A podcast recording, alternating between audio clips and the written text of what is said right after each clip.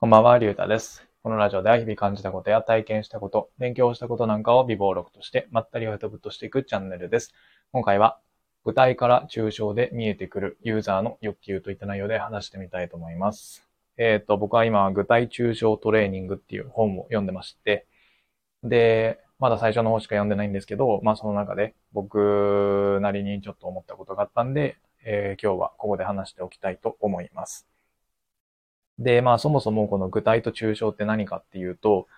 えっと今僕が読んだまあ、読んだところまでの内容っていうと、えっとまず具体っていうのは、この本の中であった例としては、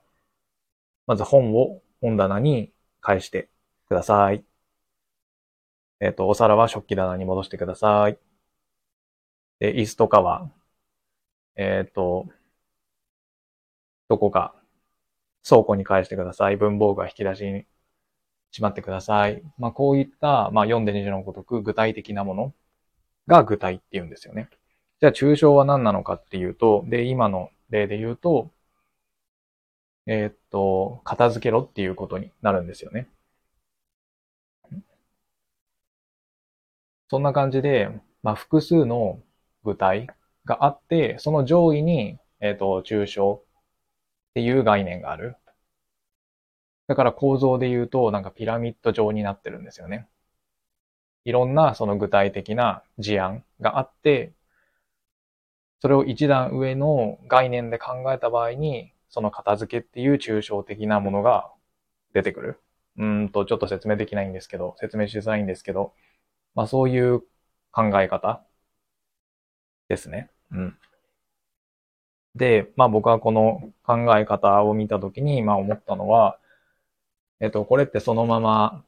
えっと、なんて言うんですかね、マーケティングって言えばいいんですかね。まあそういう分野でも使えるというか、もうすでに使われてるなって思ったんですよね。うん。で、それがこの、えー、今日の放送のタイトルにもつながってくるんですけど、えっと、具体から抽象で考えると、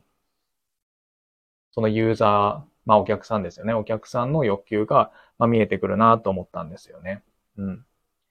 で、どういうことかっていうと、えっ、ー、と、そのお客さんの、まあ具体、具体的で、まあ、じゃあどういうところで、えっ、ー、と、見えてくるかっていうと、えっ、ー、と、レビューとか、まあ、あとは YouTube とか、まあ、Twitter なんとかの SNS だったら、まあ、コメントとか、そういうところで、まあ、その具体っていうのが見えてくると思うんですよね。見えてくるっていうか拾えるって言った方がいいんですかね。だから、まあ商品とかであれば、えっ、ー、と、レビューを、お客様からのレビューを見ることで、その、ここが使いにくかった、ここが好きだった、ここがもっとこうだったらよかった、ここが、えっ、ー、と、すごい気に入ったとか、まあそういう具体的なことがいっぱい、こう、情報として、えっ、ー、と、拾えると思うんですよね。で、まあ、Twitter とか YouTube とか、まあそういう SNS であれば、まあコメント欄を見れば同様に、まあいろんなこう具体的な、えっと、ことからっていうのが拾えてくると思います。で、それを、まあその、えっと、何個も何個も出てきたその具体的なものたちを、こう今度は一段上の、えっと、抽象概念としてこう考えていくと、え、っと、お客様の欲求が、まあ、見えてくると思うんですよね。うん。だからこう、一個俯瞰してみると、あ、じゃあ、ここの具体例と、具体例というか、まあ、レビュー。ここの具体的なレビューと、こっちの具体的なレビューは、まあ、一個を抽象化して考えると、えー、っと、じゃあ商品のデザインのことについて言ってるものだよね、とか、えー、っと、こっちの人が言ってる、まあ、ここのコメントと、じゃあこっちの人が言ってるここのコメントを一個抽象化して考えてみると、えー、っと、じゃあまあ、例えば YouTube とかであれば、えー、何ですかね、まあ、企画の内容のことを言ってるなとかですかね。うん。まあ、そういうふうにして、えっ、と、まあ、どんどんどんどんこう、抽象化っていうのを深めていくと、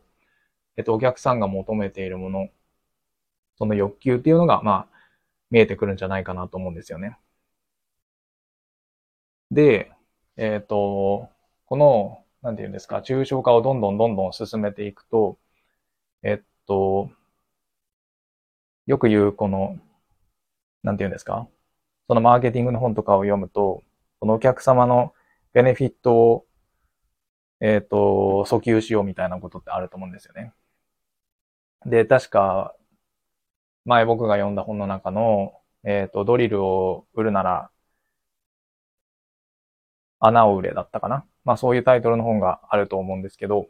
で、その中には、ベネフィットっていうのは、えっ、と、生存欲求と自己欲求と社会欲求のその三つの欲求に、まあ、なんて言うんですかね。収束するというか、まあその三つの欲、うちのどれかの欲求、もしくは複数の欲求を満たしたベネフィットを伝えることで、まあお客さんはその商品もしくはサービスを、まあ、買ってくれる、利用してくれるっていうものだったと思うんですけど、なのでこのレビューないしコメントをこう抽象化を進めていくと、この3つの欲求に収束すると思うんですよね。まあ、自己欲求、社会欲求、えー、生存欲求。だから、えー、っと、生存欲求であれば、何ですかね。うんと、自分の健康に、なん、えー、健康の助けになる商品とか、えっと、あとは、その商品、サービスを使うことでいろんな人と関われる、いろんな人に認められるとかですかね。うん。まあそういうふうにして、えっ、と、一つ一つのレビューをどんどん、どんどん、こう階層を上げて抽象化していくと、そのどれかの欲求に、えー、収束していくと思うんですよね。うん。まあそこから、じゃあ今度抽抽象化したそのものから、じゃあどうやってその、えっ、ー、と、売りたい商品、もしくはサービスをこう、なんていうんですか、ブランディングしていくというか、どうこう売り込んでいくかっていうのが、まあ次の課題というか、うんと、今度は抽象化したものを、じゃあ今度具体的にどういった訴求をしていったらいいのか、どういう販売戦略を仕掛けていった方がいいのかっていうことになってくると思うんですけど、まあそれは、まだ、えっ、ー、と、今読んでるこの具体抽象トレーニングの本の多分後半の部分、今度は抽象化したものを今度具体化するっていう考えのところになってくると思うんで、まあまた、うんと、自分の中で思ったことがあれば、話す機会があれば、まあ、ここで話したいと思います。はい。というわけで、今回は、えっ、ー、と、具体から抽象で見えてくるお客さんの欲求といった内容で話してみました。今回はこの辺で終わりたいと思います。ありがとうございました。